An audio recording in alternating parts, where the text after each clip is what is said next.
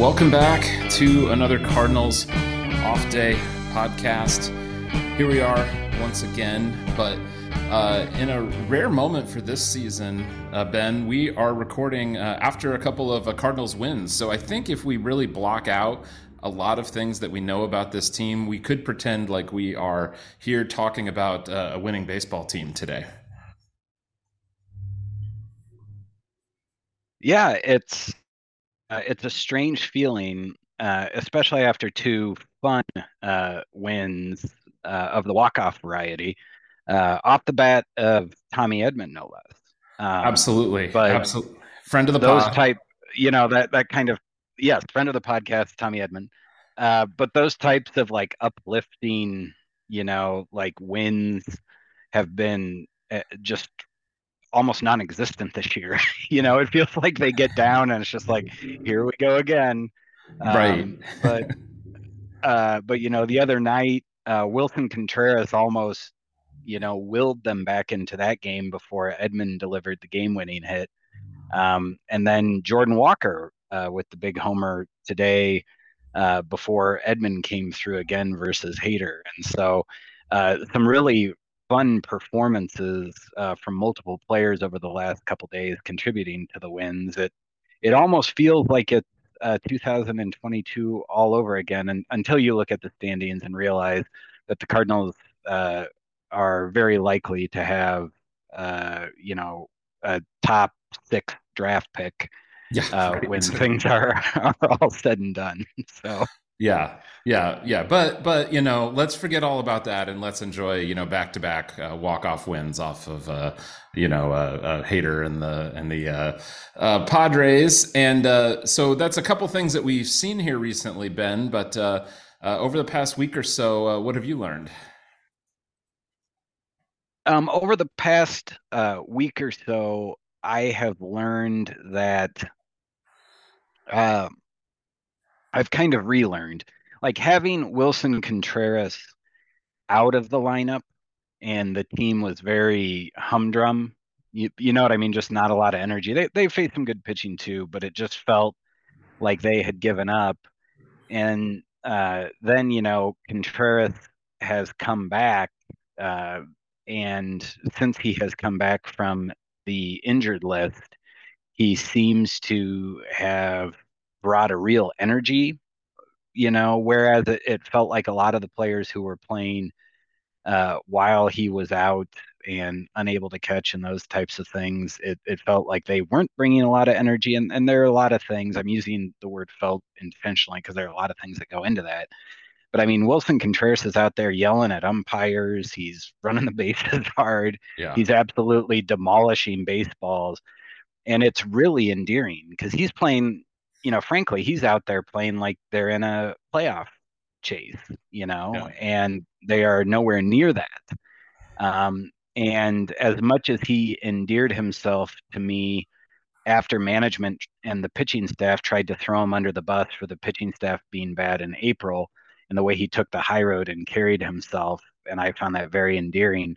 Uh, this is even more so where, you know, it feels like a lot of the players are just kind of mailing it in and he's out there you know playing the game the way you would play it if you were competing for a playoff spot and you know i have to say him as a player in in that way is something I think maybe I I understood the way that he played, but seeing it night in and night out as a mm-hmm. member of the Cardinals, it has given me a much greater appreciation for it. And so I guess I'm here to say that, you know, after I will be disappointed when Mozeliak and Marmol decide to trade him and $25 million to an American League team, you know, here in a few months. So it, that'll make me sad because I have enjoyed the fire he brings to the Cardinals, and I think it's something that the team needs because they obviously don't respond to Oliver Marmol's poor leadership skills. Yeah, you know, it's funny. He really, uh, I think he has just made himself into an absolute fan favorite, and uh, I don't know that that's going to impact what they do or don't do with him. But uh, I mean, I went from thinking, "Oh my gosh, like he is absolutely on his way out of town," to thinking, uh, "Boy, I don't know. I'd, I'd love to see him stick around and at least." um, you know, he's he's becoming beloved in a, a, a really surprising way. I think, given where they had the corner they had painted him into uh, just a month or two uh, into the season. Um, ben, I uh, over the past week, I had the pleasure of seeing the Savannah Bananas in person for the first time, and uh, I learned the uh, the absolute joy of watching that in person. Uh, I've of course seen them online uh, endlessly. They're all over social media. Um, you know, to the point of I think you know bordering, if not overexposure. But oh my God, is that fun in person? Uh, just such a blast. And you know what was amazing just watching it that stuck with me is like uh, so much of when we watch the way that uh, Major League Baseball is still kind of covered and talked about by the kind of stodgy old men who are paid to be broadcasters is still all about kind of unwritten rules and everything. And then you've got the Savannah Bananas who are just unquestionably like the viral thing in in all of baseball entertainment. You know, there's no debating that. And everything they do is just the polar opposite of that right? It's just absolute uh, insanity and bravado and just fun right? It's just kind of like wackiness and fun and um but you know they they played uh, you know here in des moines at the the minor league park here fully fully sold out. Uh, everybody in the park uh, like an hour before the game started to watch all of the pregame spectacle everyone stayed until the game was completely finished uh, you know. Um, and just the you know the energy level uh, you, you, know you don't see that. And of course yeah this is a special event right? This is something different. It's not like you're going to see that for a you know a full season of, of a you know regular team's game. But but just to see that and to see kind of what they you know brought to uh, to fans um, was really kind of something special to see. And i do think it just highlighted the way that I really do think fans like to see baseball. Um, and I think, you know, yeah, I don't think in the major leagues, I don't think you're going to see a, you know, right fielder play an inning on a hoverboard anytime soon um, for a variety of reasons. But, um, you know, but I just think there's a lot about just the energy and the spirit of it that um, could just continue to be embraced more and more. And I think we see you know major league baseball moving in that direction and we do see the marketing and everything that them understanding that's the direction to move. But you know it's it's moving slowly um, and uh, but you know clearly that's the way to go. And i would just say anybody if you, if you have a chance to get out and and uh, see the show that the the bananas put on it is uh, it is well worth it.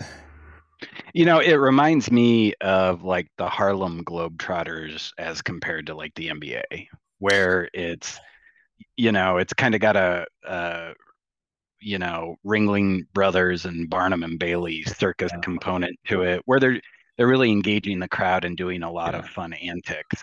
Yeah, uh, and uh, it is a lot of fun, and I think it's really good just for baseball overall because it's so like just unabashedly fun.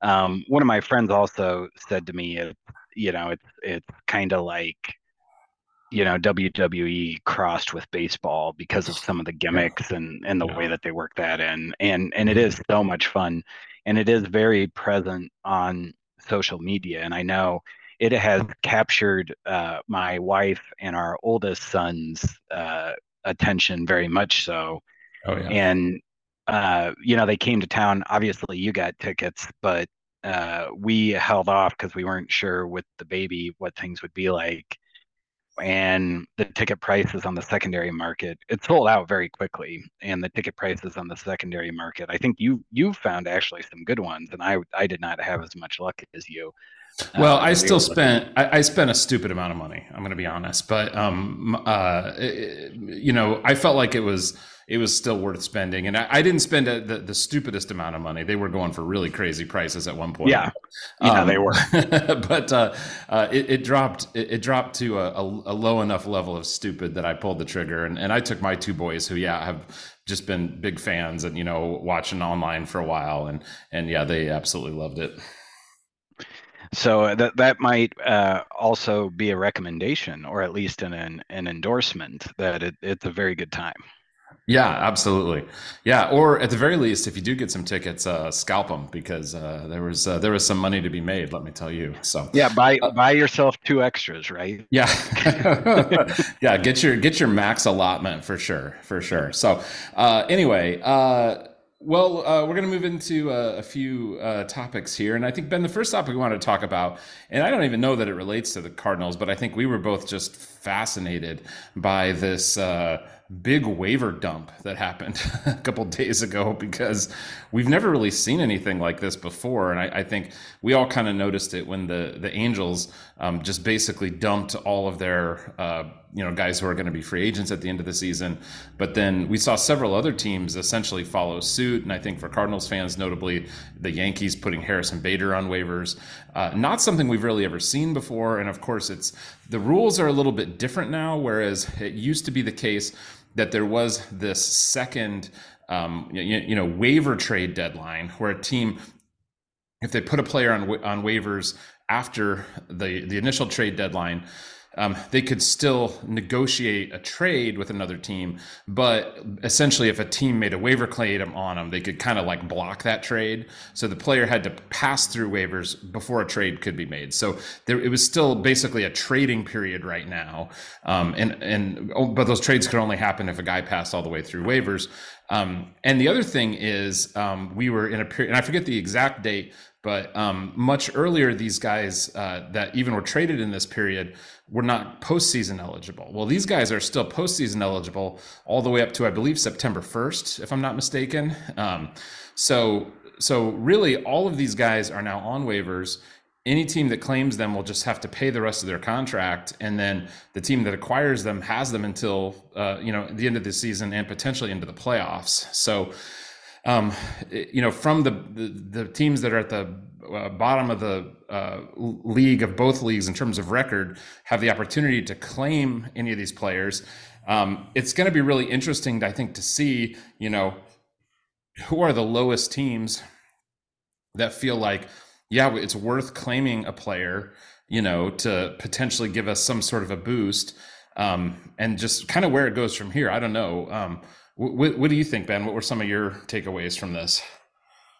Well, I uh, I saw a Peter Gammons tweet uh, earlier today with respect to this, and it was kind of thinking out loud. Would Manfred step in, you know, for the good of the game and block any such acquisition? I think and, I think the answer to any question that starts "Would Manfred dot dot dot for the good of the game" is no. right, and and my my thought was the same as Rob Manfred's idea of what is good for the game is what the owners who hired him and pay his salary tell him to do. If that means lying to the fans, uh, if it means uh, you know lying to the players, I mean he's just a very dishonest person. He gets paid to lie. Right. Um, you know, the whole last uh, lockout was just, you know, there there was a time in this country when grown-ups acted, for the most part, not 100%, but they tended to act honorably.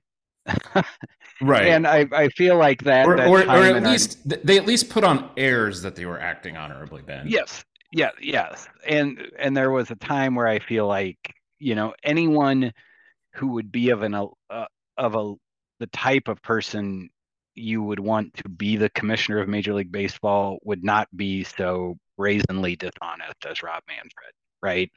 And I, so, I, I, re- I, realize here we should note that Kenesaw Mountain Landis was just a gutter racist and a horrible human being. We should probably asterisk this. Yes. what well, a, what well, a, sure. What a dirtbag. and uh, oh yeah, he's he's a total scumbag. I'm not saying that every commissioner, you know, and he was kind of, and really what I mean is like kind of the middle part of the night, middle part to right, middle right. late 1900s yes. was kind of when I feel like America kind of grew up and acted like an adult for a little while. Sure, you, sure. You, you know what I mean? And uh, and I, I should say adults in America kind of acted like adults for a little while. And yeah. and now it's just uh right. You know, we're in a situation where he's like you know, Roger Goodell. He's just a bag man who does what the owners want, and he'll Right. say what the owners want him to say. Right. And he doesn't care if he's being dishonest with the players. He doesn't care if he's being Yeah. dishonest with fans. Yeah. He doesn't care if he shows that he does not have respect for the history of the game or the accomplishments of the game. Right. So, in short, as you just said, uh, his idea of what's good for the game is what the owners tell him to do, right? So he's not going to do that. Um, and also, I don't know what standing he would have because Right. this yeah. is 100% allowed, right. right? Like, Well, it's yeah, it's it's in a collective bargaining agreement. So like, what what's it gonna do? right. And so the the thing that I think folks are worried about is there are all these players and a team that is that is in the wild card race because I don't think this gets to teams who are necessarily in the division race. So I, I guess it could, but my thinking was like the Miami Marlins are, you know what I mean, like a Yeah. team or you know that this this could 100% apply to where they acquire like three pitchers to help push them over the finish line, Yeah. right? Like get them there Yeah. and do you block that and i just i don't see it because number one you've got to go through you know the the roster machinations to make it happen. Mhm. and i you know i don't know how many teams have that degree of flexibility where they're willing to kind of you know make room for those types of players or or how feasible it is in terms of their 40 man flexibility. Um, but then also it's i think it's really good. It's basically like another trade deadline. Like if you have something like that happening you have a storyline that's going to get widespread media coverage Yeah. and if it works it's going to get even more Yeah. you know what I mean? Like they did this. This is this new angle under the CBA, and I think it's gonna pe- it would pique casual and hardcore fan interest in a way that you oftentimes don't see in late August and early Yeah. September. You know, basically around Labor Day when this would have to happen. And Yeah. So It's Ben. You and Uh, I are you and I are wrestling fans. These th- this is a run in, is what this is, right? It's oh, like one hundred percent. that's that that's Lucas Giolito's music, is what we Yeah. have here. What's he doing here? You know, he's in Japan. you know the, you know after after he's done remote uh, promos uh, from Asia for three weeks and then he he runs in for the main event right like that's Yeah. that's 100% what it is um which which by the way is great television. Great television. Yeah. and I think it's good it's good theater uh, Yeah. for a league also where you know you have all of these cheap owners who want to pay as little money as possible to their players Yeah. and they make an effort and the Yeah. calculation changes in the month Yeah. between the trade deadline and uh, putting folks on waivers and Arte Moreno's uh, you know a trailblazer in in this you know I, I saw a tweet that said it was like a like a garage sale but it's more like the landlord putting furniture on the curb after evicting someone you know like here just take it it's yours right? Like um and so uh it it will be really interesting i think to see where these uh players might wind up.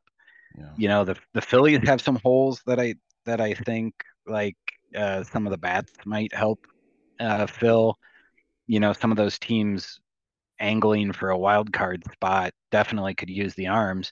But but a team that has already said that they their president of baseball operations said they need quote pitching pitching and pitching.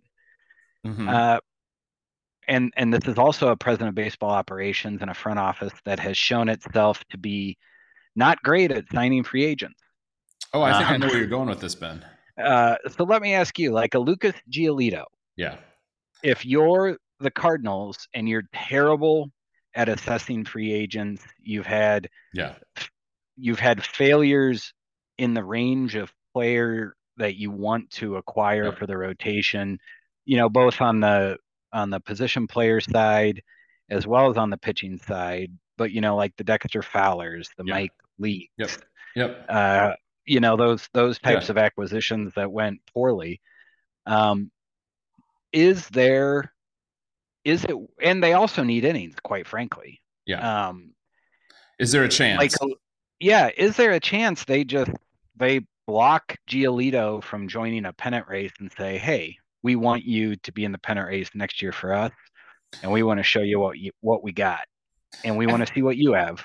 I mean, I think there's an extremely low chance of that, but I do I do think there's a there's some chance of that, and it's for the reason that you said. Um, I think they this front office has very few moves, very few moves that they can execute. But one of their m- favorite and best moves is trade for a guy and then sign him. Right? That's that's how they love to do business, and that's how they have been most successful. So this is kind of a weird way to do that. It's never been possible before, but I could I could see them giving it a shot. And and and you know, Giolito is the guy that kind of stands out that they could kind of give it a shot for. And it's not a ton of money that they would have to pay these guys to do that. Um, so yeah, I, I I think it's I think there's a sliver of possibility for that reason that they do it. Um, you know, the the the main reasons I think they don't, of course, number one, you know, obviously they they're not going to win anything this year, so there it doesn't help them in that regard even though it's not that much money that they have to pay these guys for the rest of the season, um, you know, it might be enough money to pay for like an eighth of an Arby's franchise. So that's enough still that we know that, you know, DeWitt's probably, uh, you know, not going to be interested in that. And, and the other thing I just wonder is, I don't know, you know, if you're like a Giolito, how great do you feel like, oh, great, I got signed to go, you know, uh, you know, rack up innings for a 90 loss team for the rest of the season. You, you, know what I'm saying?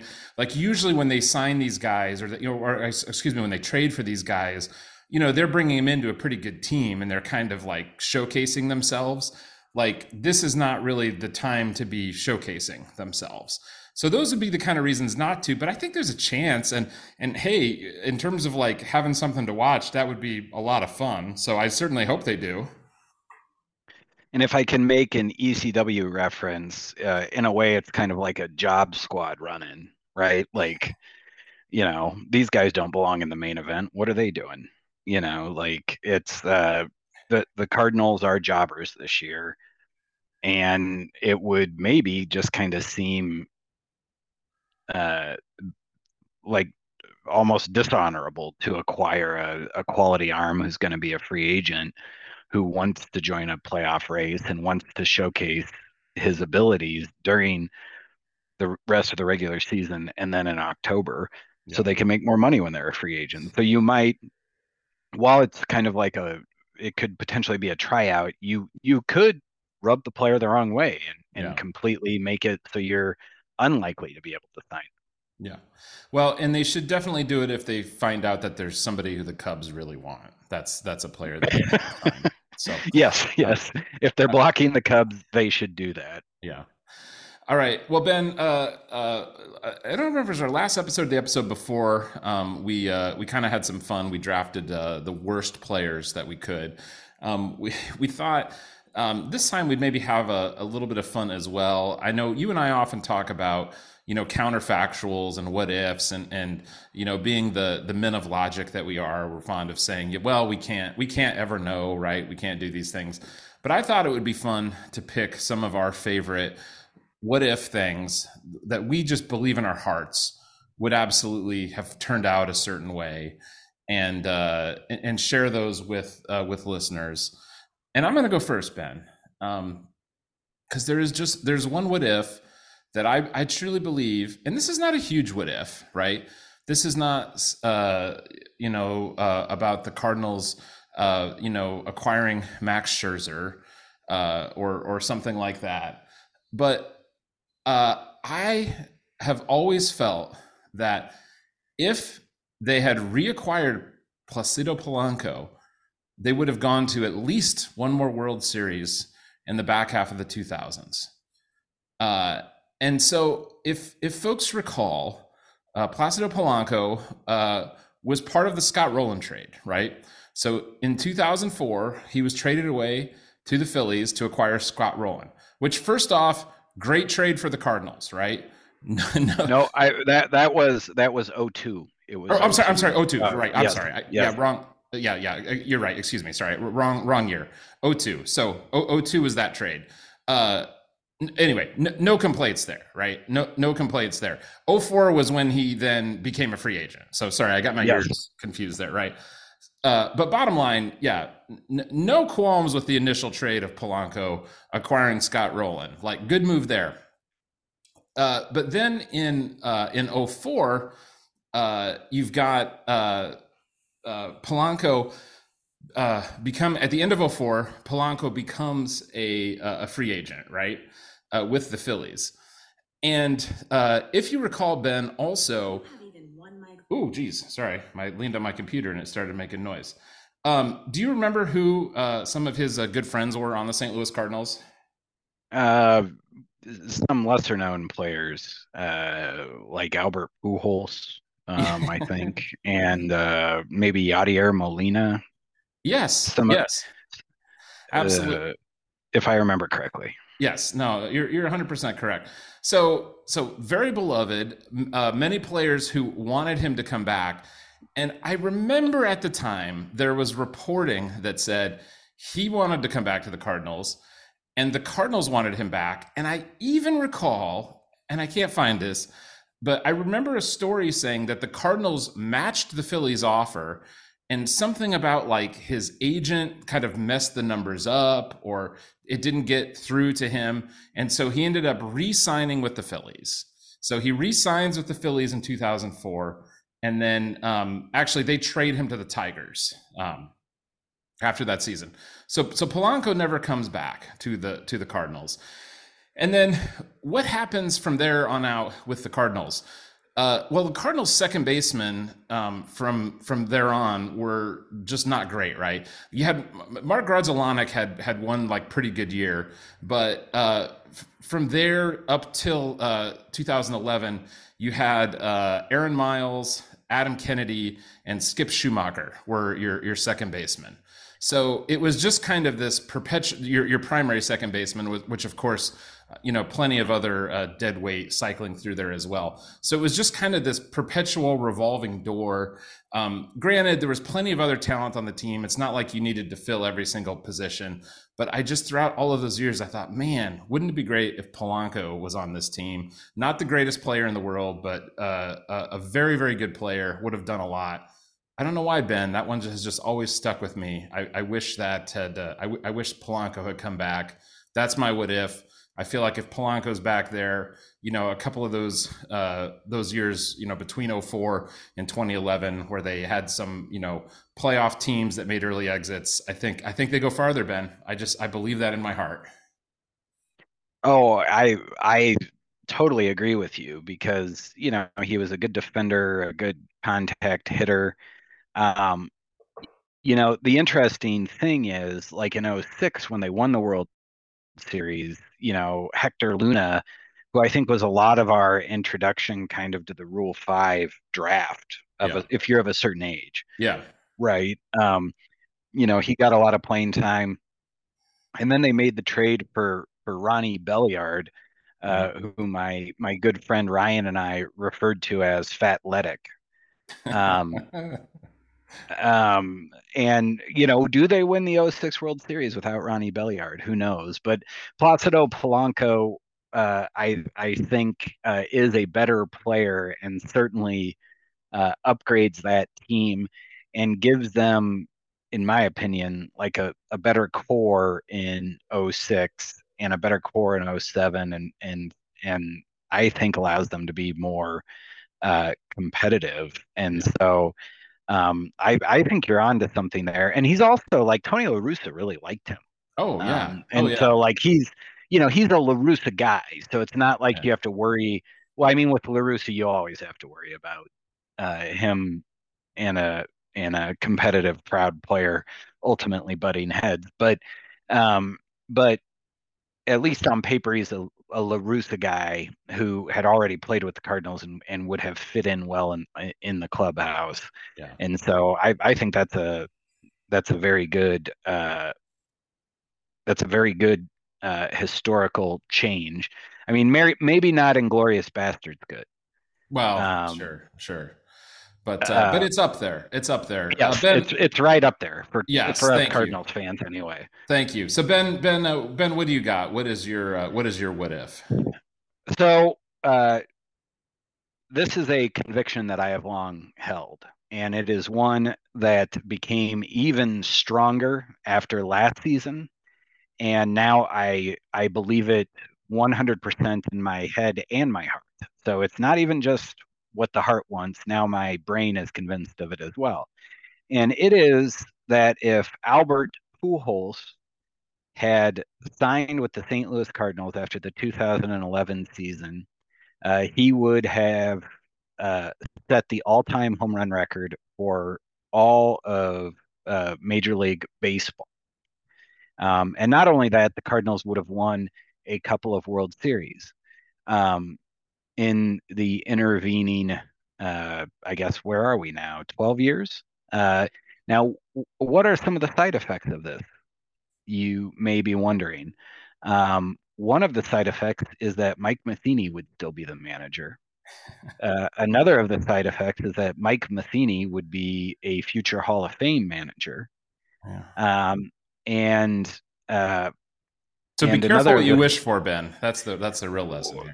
Well, what I was about ready to say is, you know, Molina and Pujols basically would have been running that clubhouse, and we saw how much that helped Oliver Marmol, right? Like they took a mm-hmm.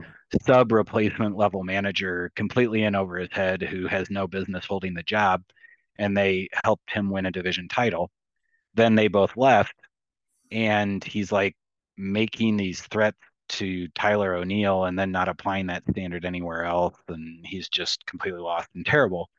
So my thinking is, and I've always felt this, that uh, something that Tony La Russa did is he had the council of veterans in the clubhouse. And so he had a group of veterans that kind of helped set the tone and he communicated with them. And they were kind of like a go between between him and the rest of the clubhouse so that he had his uh, finger on the pulse of what was going on and and it it helped him manage. And I've long felt that with you know Holliday and Molina and Wainwright and Carpenter that that really helped buoy uh, Matheny as a manager when the team was good uh, in his initial years. But as those players, you know, kind of began to fall off and their skill began to, you know, waver in, in some instances, um, that his leadership in the clubhouse took a hit and then he also began to think that he was a better manager than he was and got too big for his britches and those types of things. But I think he would not have been able to do that if he had Molina and Pujols because yeah. they're bigger than him, right? And so I I think my hatred of all of this is me getting to the point where I think my hatred of Mike Matheny would be less, or in the alternative, it would now be starting to grow as I began to see how terrible uh, he actually is as a manager and how much he was propped up by Molina and Pujols. But I'll tell you, Pujols' performance last year with the Cardinals, and then the reporting this year that he had, uh, I believe it was an ankle injury that uh, the pain was so bad he did not know how he played through it. But not only did he play through it, Ben, mm-hmm. he played at a whole other level. Like yeah. he was he was one of the top five or ten best players in all of baseball as he played through it.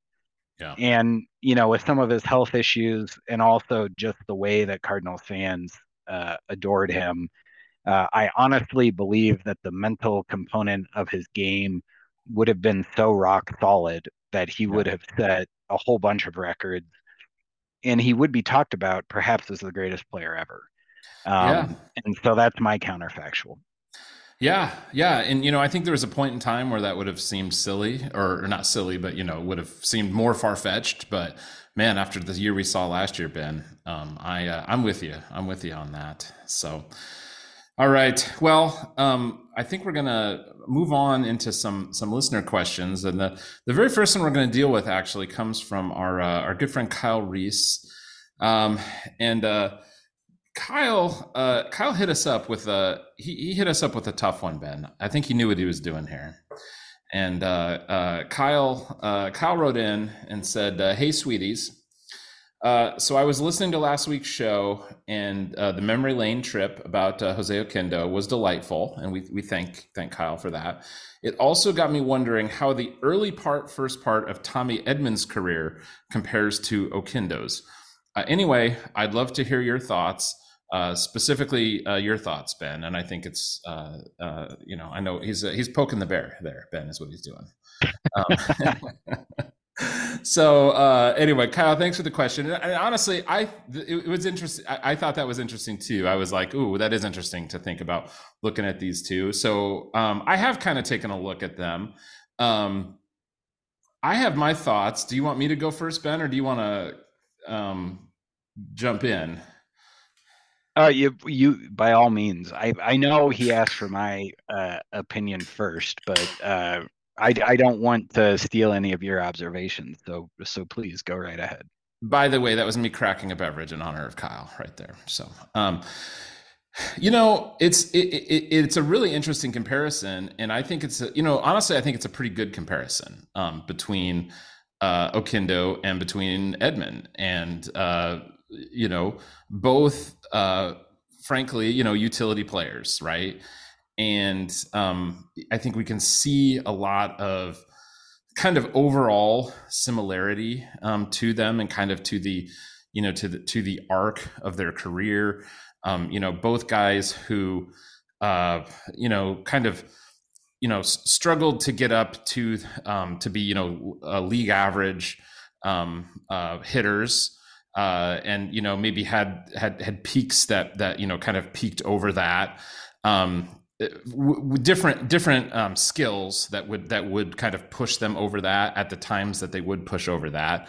Um, uh, but um, but yeah, kind of similarly, I think w- what's going to get into where we've maybe been critical about Edman really has to do with his usage and I think um, if if Edman had been used the way Oquendo was used throughout his career, I think we probably would have been less critical of of just of Edman's usage. That's probably my summary of the the two. But I think just in terms of their overall value, you know, a lot of uh, uh, a lot of similarity. But of course, you know, Edman a lot more power. Um, you know, as you noted on the last show, Oquendo really amazing uh, walk uh, skill, um, which Edman absolutely not. Um, anyway, those are kind of my thoughts. Ben, what are you your takeaways? Um, so I I think a, big difference between them is that uh, Oquendo struggled early, and Edman came up uh, reduced ball in 2019. Um, I think uh, another difference is speed. Uh, Oquendo um, as, as my memory is, and and listeners uh, with their own memories, please uh, feel free to correct me. Um, and it could be because of the widow, right? Like it was just a different era. About this last uh, a couple episodes ago with the Mace that uh, request for historical Masyn Winn comparisons, where it's very hard to compare players today players from previous eras is just so different. Um, but like Oquendo didn't have the speed that Edman had, and he definitely did not have the speed that Edman has relative to his peers. Um, and the the caught stealings, like it's not, uh, you know, that compared to what folks were doing uh, in the 80s, he's just not out there running bases the way that they did. Um, the the other thing is, you know, middle infielders, the expectation for offense was lower in the 1980s, and so a player like Oquendo, who's a below average hitter, you know, was not out of character for a middle infielder. Whereas today, you know, not that they're all above average, but you know, shortstop in particular, but also second base. Edman also plays third base in the outfield, of course. But like, mm-hmm. you know, that middle infield position, you're getting a little bit more production relative to the 1980s. So it, yeah. that's a difficult comparison. Uh, the other thing is the spread in their OPS. Uh, so with their splits.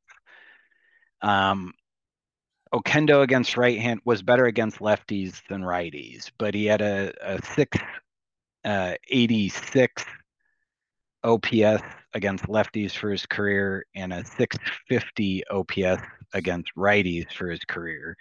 So that's about a 36 point difference. And we've talked about it here a lot on this podcast, uh, but put that, that split Edman. Edman has an of 817 against left, 696 against righties. So that's a much larger spread. Um, and so I guess what I would say is with Oquendo, you're getting a little bit better production depending on on which hand the pitcher's pitching with. Um, but it's not a dramatic split. It it it's much less severe than Edman's, um, and so I I think that that's a fundamental difference. Um, but the difference against lefties uh, and not good at all against righties. And so, you know, he is someone that you can say you you really have to kind of struggle to justify playing him against righties, whereas he should play every day against lefties. And Oquendo, I think you could just kind of play him as you needed to, and you didn't really have to worry about the hand of the pitcher as much. Um, and so I, I think those are the big differences. Uh, the the other is the advances in defensive metrics. Like well, as, and as, yeah, although to me that was one thing too. In looking at defense, I think that the the challenge there is that there's it's so different how d- defense is measured now. I, I, almost feel like we can't compare. You know, right? I mean? so. One one hundred percent. And that's what I was going to say is we don't know how good Oquendo was at any one position. Like we have like total zone, whereas Edman, you know, we can know he was really good last year and not very good this year in the middle infield, yeah. and it's you know, his reputation still gets him a halo effect this year. But in the middle infield, he hasn't been good. Whereas in center field, they've played him deep and let him run in on balls, and that's been pretty effective. And that makes up a, the lion's share of his defensive value this year. And so it's uh, it's interesting uh, how the Cardinals seem to play him when they have to, but they you know, they they were quick to go back to Paul DeJong at shortstop, and they've they've certainly been open to Nolan Gorman over Edman at second base. Well, see, and I think I, I, honestly, Ben, I think this year has been like perfect Edman usage, and I also think it demonstrates how when you use him like this, you know, he's still going to have pretty, you know, pretty close to a full season worth of plate appearances this year because of his versatility, you know, and, but exactly what you said, you know, yeah, he did play some shortstop, but then once DeJong was there, he wasn't really playing shortstop anymore, but then another hole opens up, right? And he, right. Moves, he moves into that hole. And then when center field kind of becomes a hole, he moves into that hole. And I think that's a lot of what, you know, you and I, or at least speaking for myself, that's kind of what I've said all along is that like to me that's that's really good use of him. And that's the thing where like they didn't have to you know push other good players and often better players out of positions to give him you know an, an uh, you know air quotes everyday role because they could have really gotten him uh, you know nearly the same playing time in, this kind of uh, you know in this kind of a, a more hybrid uh, role um, and and and just made better use of his talents, not overexposed him. Um, it, just you know th- this is frankly the platonic ideal of how to use Tommy Edman. Yeah, and um, about a week ago, I looked at what percentage of his plate appearances were against lefties, and it was about a quarter of his plate appearances in previous seasons, and yeah. this year it's about thirty-five percent. So they have looked for opportunities to bench him against yeah. righties. Yeah. And frankly, they should look for more opportunities to bench him against righties. You you should you should be forced. You should really only play him against righties if you have to. Mm-hmm. And if you have Donovan, if you have Gorman, if you have Nootbaar, there's really no reason to play Tommy Edman. Well, they've had to uh, against righties. They've had to because they, have you know it's it's been like you know him or Taylor Motter at short for right long right. stretches well, of this season. So yeah, yeah, one one hundred percent. And when you have a utility guy, you're forced to play him suboptimally because yeah. players get hurt, you yeah. know, or you know whatever they go on the bereavement list or what have you, and so you have to play him. But like ideally, I think you would you would hold down his the number of plate appearances he has even more because yes. he's not good enough to play that often. Yeah, yeah and you if, would increase the number of or the share of those against lefties because that's yeah. what he's good against. Yeah, if yeah, if you had the kind of fully healthy team they thought they had at the beginning of the season, hundred percent agreed. You would have much much uh, fewer of those for sure. So, all right, well let's uh, let's uh, jump into some more of these uh, questions here. Um, all right, Cards Talk um, asks, when does the pain stop? Have we had that question on every show, Ben? Um, or I, I think we have, and and I think it stopped the last two days. Right? Yeah, that's true. Like they were fun. It alleviated. You know, it, like yeah, there was a or, yeah. It it yeah, that's the perfect that's the perfect word. We've, uh, we've had a minor rest, but It will the pain will recommence shortly. Um, but for yeah. now we're feeling good. The pain will stop on like I don't think it's actually October first. I think it's like October second or third or something like that is when it will stop.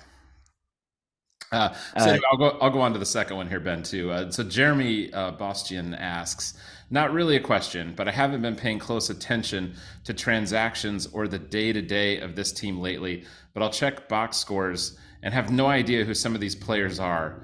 Where the hell did Jacob Barnes come from? Is this a simulated the show season? I think we both sympathize, Ben, don't we? Oh, 100%. Um, and I, before this question, and maybe I guess I should not have scrapped it and we could have done an impromptu pop quiz for you, Ben.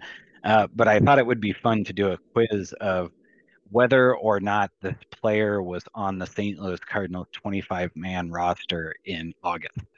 Oh. And I was just going to make up names and ask you either ors. Oh, um, I was honestly, Ben, I was terrified you were going to do this with me, and I was terrified you were going to use like made up names because you could. No, I was. Oh, you could 100% get me. Like there was, uh, I think I posted on Twitter last night something like, uh, uh, like I, I'm, I could name, uh, you know, I have as much confidence in who's in the bullpen as I do in like what teams are in the Big Ten, right?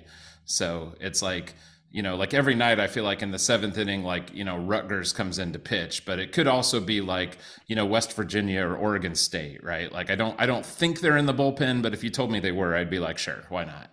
Um yeah, because I've I've even had some of the same reactions where I was like, is that the guy who was for Texas? right. Uh, that they signed. I don't remember. It doesn't matter. yes. Yes. Um, no, one one hundred percent. So we're with you.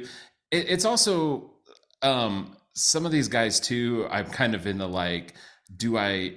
Is it worth my time to learn and remember who these guys are? That's uh, you're a little uh, borderline on some of these guys, I think, as well, because. Um, we're probably shooting ourselves in the foot uh, for future immaculate grids uh, by oh. taking this approach, but yeah. I'm the same way. Yeah, I don't know. Some of these guys, I don't know that they're got a whole lot ahead of them, but who knows? And hopefully, Jacob Barnes has a nice long career ahead of him. We wish him wish him nothing but the best.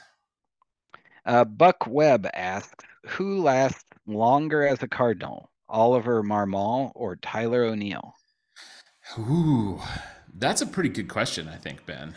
Um, you know, I mean you and I have talked a lot about this. I mean, the all the reporting and like what the team officials say, you know, they they are very firm that you know Marmol is safe, right? And Marmol is back next year. So if you buy into that, you would say, I think you would you would have to like lean Marmol because um, I think you have to assume that O'Neill is somebody who they will at least be looking to trade or entertaining offers for in the off season. But I don't, I, you know, I, I mean, these last two days, obviously the team did kind of show some life, but gosh, it'd been pretty ugly before that. So I I'm not so sure that we don't see uh, you know um, exit interview firing um, of Marmol. So um, just because I kind of don't want Marmol to stick around, I'm going to say O'Neill. What do you think? um, well, I think the the St. Louis media establishment type, their reaction to the benching of O'Neill was almost uniformly initially with Marmol, like right, yeah, this is. I, I think their calculation was clearly for their for their access supporting Marmol in this was the right course to take because he'll be here longer. Um, well, it was, so it was also it was also very early in the season, and we were all still of the mindset that this was a good team. And I think from last season, you, you know, I think we all still felt like Marmol knew what he was doing, frankly. And so even though it maybe seemed like he didn't handle that moment well, I, I think overall it, you know what I'm saying? It felt in that moment, yeah. felt maybe more like that was a poorly handled moment. It didn't necessarily feel as much like this is who he is, but it, has been that is more of part of a ca- just cascading series of you know moments like that at this point. I I think Marmol lasts through the end of next year, and I think they might both leave at the same be done at the same time yeah. which is kind of a cop out. Yeah. um i i mean i've already said i think he needs to be fired. I yeah. just i look at this team and i don't know how he comes back from this. And you know i re- recommended winning time and uh it really reminds me of uh a little bit it, it feels like maybe he got too big for his britches like jason segel's character uh, in winning time, the the coach of the Lakers, who's going to be fired and replaced by Pat Riley. Um, so uh, it, it, there feels like some similarities there, and I really yeah. want to say Marmol, but yeah. I think he outlasts O'Neill because I think the team's going to probably try to trade O'Neill in the offseason. Yeah. And even if they can't, I don't think he has a long term future with the club at this point in time. Yeah. Well, I mean, we know what DeWitt wants to do is have um, Mozeliak finish out his contract next year and and have Ollie finish out his contract also with uh, uh, you know with Mozeliak and and if if things aren't and and then potentially make uh, make a change then that's what he wants to happen so it's just a matter of if that rich old man uh, is so moved to make a more aggressive change than that and and we don't know the answer so I think uh, it depends right. on how on how close to death he feels. Yes. Right. Like, yeah. does he yeah. feel he can outweight the Mozeliak yeah. Marmol uh, era? Yeah, that's a great question. All right, DeWallet Inspector asks, what will be the hardest for the organization to cough up in the offseason to address the pitching? And he notes they probably need to do both. Is it 150 to 200 million and their second round pick? um, which he notes will be 38 to 45 and the associated $2 million bonus pool, or one or more of Walker, Winn, Donovan, Newt, and Gormania. So, Ben, what do you think? The first one is essentially a free agent, big free agent signing um, with a signing bonus or with a uh, roster pick compensation or a you know big big trade. What do you what do you think? Um, I think the it, it would be a lot easier to spend money and sacrifice the pick. I I think giving up those players um, would be very difficult, uh, especially because those are the types of players that are supposed to enable them uh, to sign those types of players. Mm-hmm. Um, and it's also one of the reasons I'm gonna watch very carefully uh, for rumblings of a Goldschmidt extension um, because frankly, I think in years past it would have already happened, mm-hmm. And that it has not yet happened. I think to me perhaps suggests that the front office might try to structure a free agent pitching contract around Goldschmidt's salary coming off the books and then being able to plug in a Gorman or a Walker at first base. Oh, that's interesting. Um, yeah. And and uh, and I, I I honestly think that might be what they're thinking.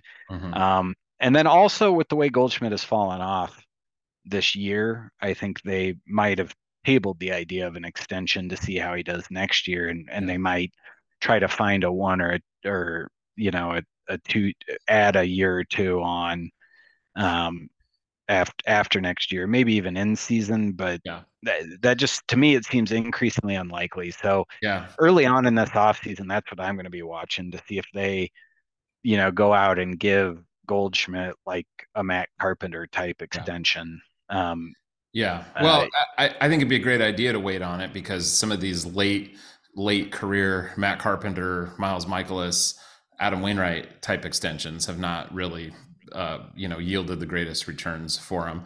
Um, I, I, think. Um, I guess uh, I would expect them to maybe um, work their way around the framework of this question a little bit. So, and I'll give you an example. Um, even in a universe where they do go out and they sign a, a, a big pitching contract for them in this like 150 to 200 million dollar range, I think they almost certainly sign somebody who they don't who, who doesn't have the draft pick compensation attached to them. That's just the kind of like savings that they do. You know what I mean? Like they're yeah. they're going to target one of those guys because they're going to shave that little extra bit of value off of it. Um, that's just kind of like uh, I mean that that's DeWitt ball, frankly. That's that's the kind of thing that they do. So that's that's what I would expect um, them to do. Yeah, like they they could go out and they could sign like Giolito and Jordan Montgomery. Yep, exactly. And there's no, they don't sacrifice anything except money for them. Yep. And yep. that that that uh that would definitely be a way to show their commitment to adding players, maintain their young cost controlled talent, yeah. and not hurt their their draft pool or or the number of draft picks they have. Absolutely.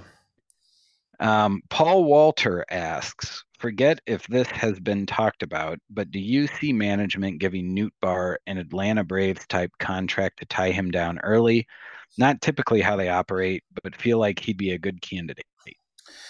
Well, um, I don't know. I, I wouldn't say it's not how they operate. I mean, they did a, you know, Albert Pujols signed a pretty large, uh, you know, his initial contract was a pretty large early extension, and I think they they approach and, and Carlos Martinez, um, I believe we could kind of put in there. Um, you know, Paul DeJong, not of that same size, right? But um, you know, they do these things, and and frankly, I think they approach a lot of players, don't you, Ben? With yeah, like yeah. Yeah. I think I think they I think they uh, I think they throw a number out to just about everybody, right? Um, and uh, um, I I I'm sure they talk to they're going to talk to Lars Nootbaar's agent and say like, hey, what are, you know? Would you be interested? What are you thinking? Um, and I think they should. And I think something like a Atlanta Braves type contract would make a lot of sense. Um, they haven't necessarily shown a willingness to go quite as big as the Braves have done with some of their young players. Um, you know, it would be great if they did. Um, but then, of course, uh, the player has to be, you know, willing to do that as well. And and uh, you know, Lars Nootbaar may not be. A lot of young players, um, you know, do want to preserve that ability to kind of go to the open market. So, um, so I think they should, and I think they might. Um, you know, and if they do, you know, who knows? He might, um, you know, he might go for it. Um, you know, Nootbaar is also a guy, it's worth noting, who was not like a, a high draft pick with a, you know, huge like signing bonus. So he is a guy who um, it could be a little more attractive to, um, you know, than, than some guys. Um, but, you know, you never know. And, and a lot of times we just won't necessarily know what's being offered behind closed doors. But I'd love to see it happen because he's a, a, very good player and a, a really fun player. I mean, the the thing that I think could potentially cause them to take more of a wait and see approach is he's never really had a full season. Yeah, no, the, the been, health thing. Yeah, 100%. Yep. So, you know, they might, you know, in September of next year, if Nootbaar's had a full season and been healthy and productive, it, it would not surprise me at all if they they approached him yeah. you know like this is proof of concept of what you can be um, but he's just he's had a lot of health issues. Some of them are are like freak health issues, like fouling a, a ball off of his groinal region. Yeah. Uh, to quote Mike Shannon. Um, no, but, but, the, but some of them the are same stuff is, The same is true of Tyler O'Neill. I mean, it's it's the yeah. same thing with Tyler O'Neill. Yeah, who everybody yep. hates for the same reason. right, and so you know, if you're on if you're on the Paul young contract and you're you're constantly injured, you know that's not quite Paul DeJong, but it's frustrating in a different way, and and the team doesn't want that. And so I it wouldn't surprise me if they're if they take I wouldn't be surprised either way, but um but taking a more conservative approach to locking in Nootbaar, um, where you wait for him to show that he's healthy. I, you know, unless you can go in, and the reason it wouldn't surprise me is if they can go in and get a better deal because he hasn't been healthy.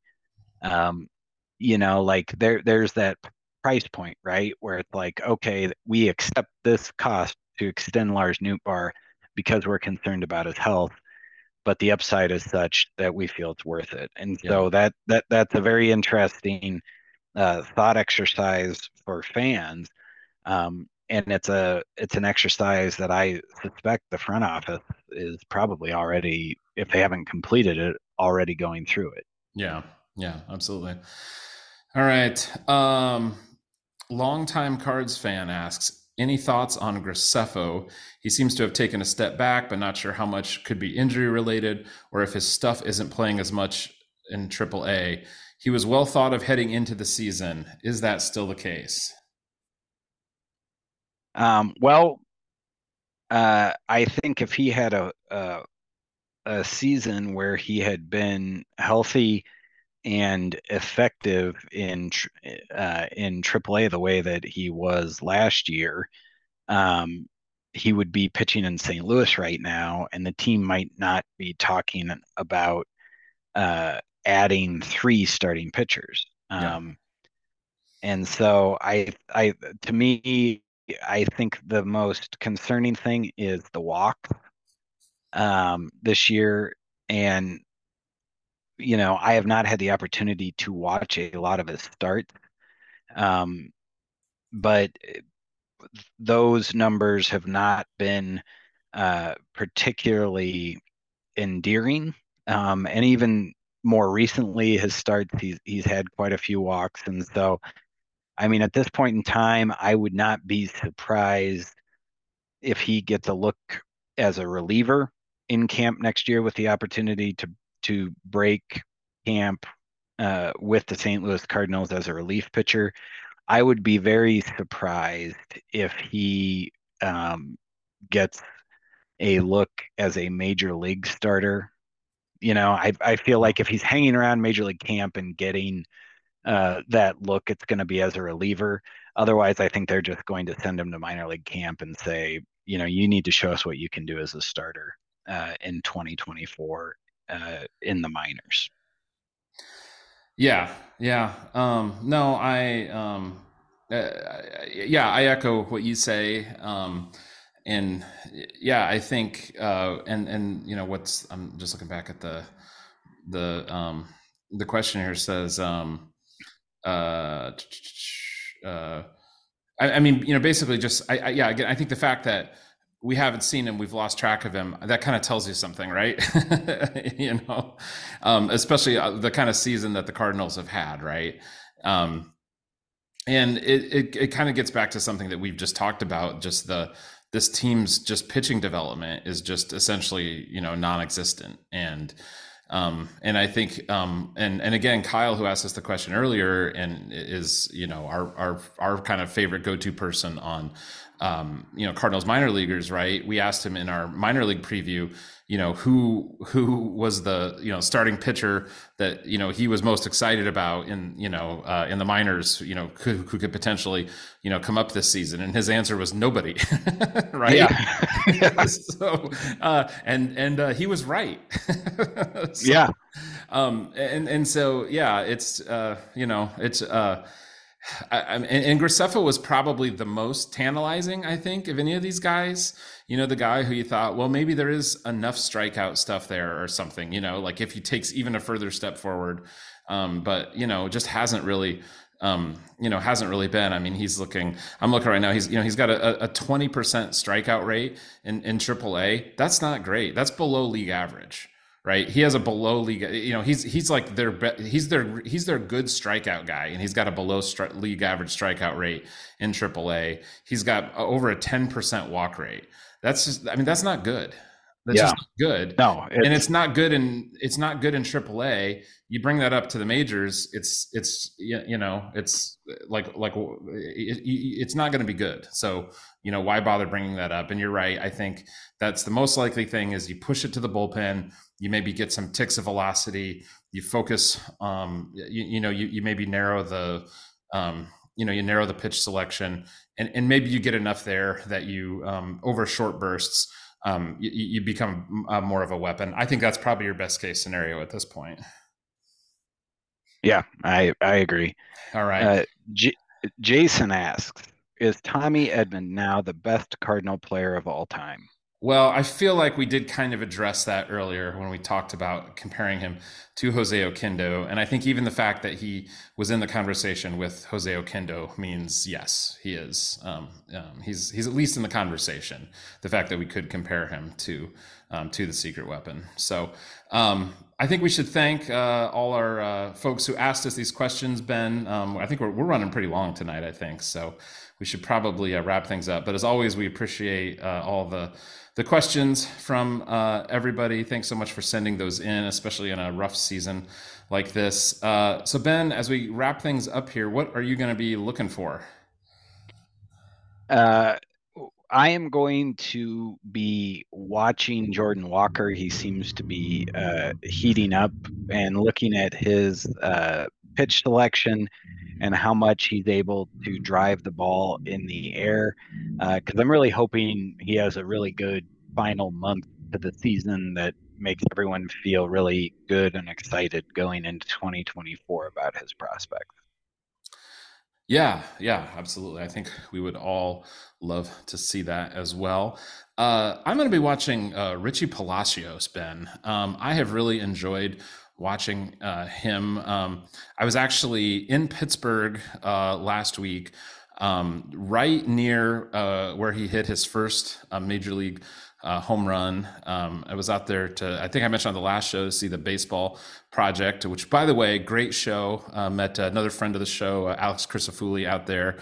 we caught that caught that concert and caught a, a, Cardinals game. But I was at, at that ball game, and um, but what I've enjoyed you know, Richie Palacios, 26 years old, former third round pick, kind of like former prospect. But I don't think anyone, Ben, has told him that he's a former prospect. Have you noticed that the way that he's playing?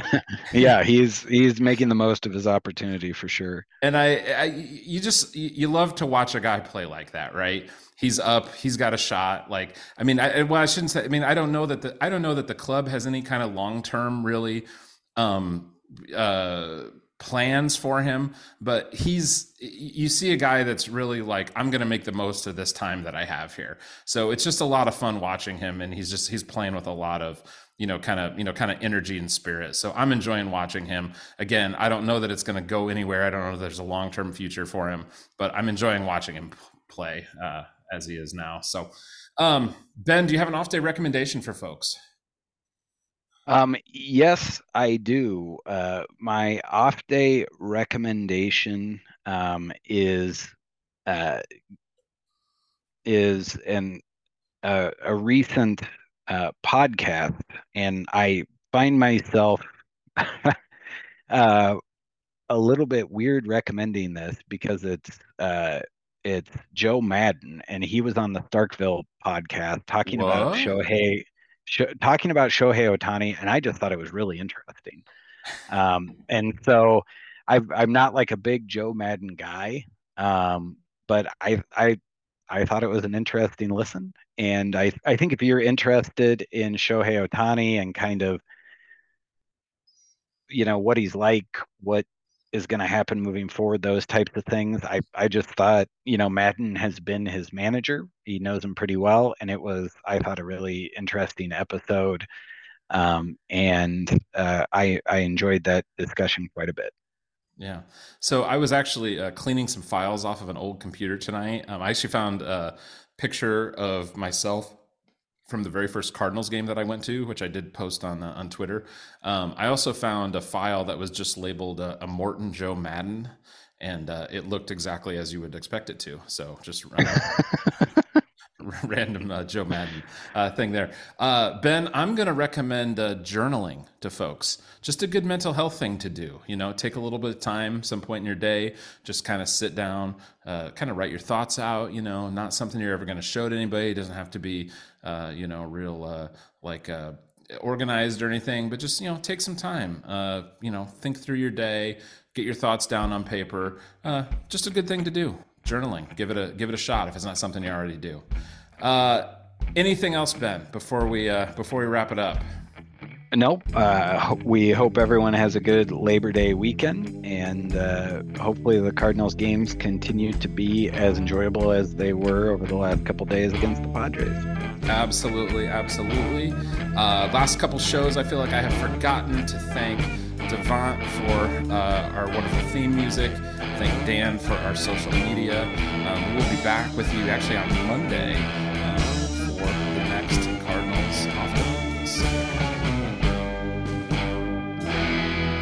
Go Cardinals!